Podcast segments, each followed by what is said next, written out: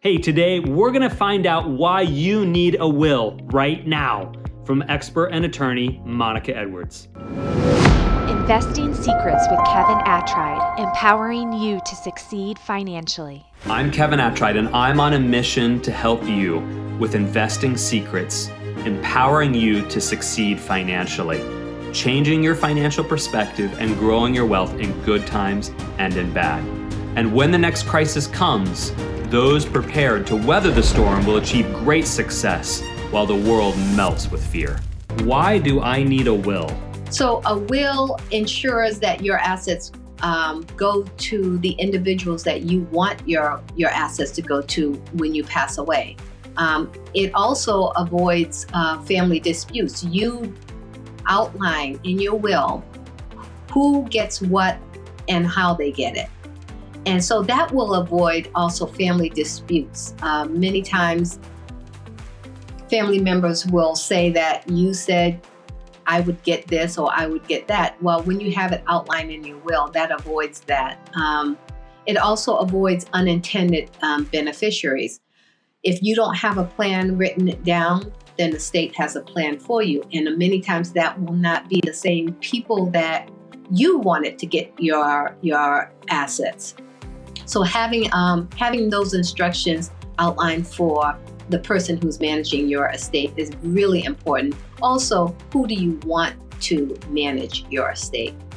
That's crucial, right? Um, who do you want to take care of your your last um, your last will and testament and your wishes. So making sure you name that executor in that will is is important. Another really important thing about a will that you there's no other document that you can do this in except for the will, and that is naming a guardian for your children.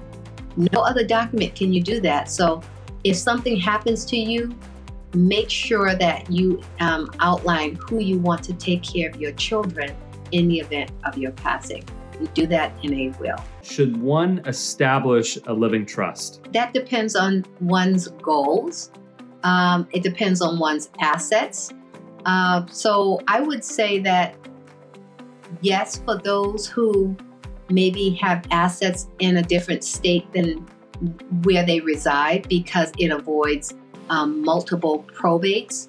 I would say yes for individuals who are concerned about um, becoming incapacitated and not wanting their loved ones to go to court to manage those assets for them, to do a conservatorship, because that person that they name as trustee will automatically step in to um, handle those affairs. Uh, revocable living trust is a great way of doing that. I would say yes uh, to a revocable living trust if they're concerned about probate and wanting to avoid probate. Uh, if they want their affairs to remain private, uh, a revocable living trust is an, an outstanding vehicle for that. And there are more investing secrets that are quite powerful for you to build and maximize your wealth.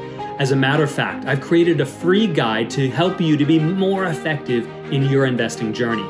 It's called The Top Investing Hacks the exclusive rich are not telling us.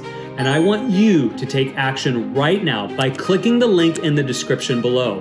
I want you to have this exclusive access so that you can understand the strategies and the tactics the rich use to maximize and grow their wealth. All right, it's time for you to experience financial freedom. The information contained in this episode are opinions not to be used as individual guidance. As always, consult your own financial team for your investment decisions.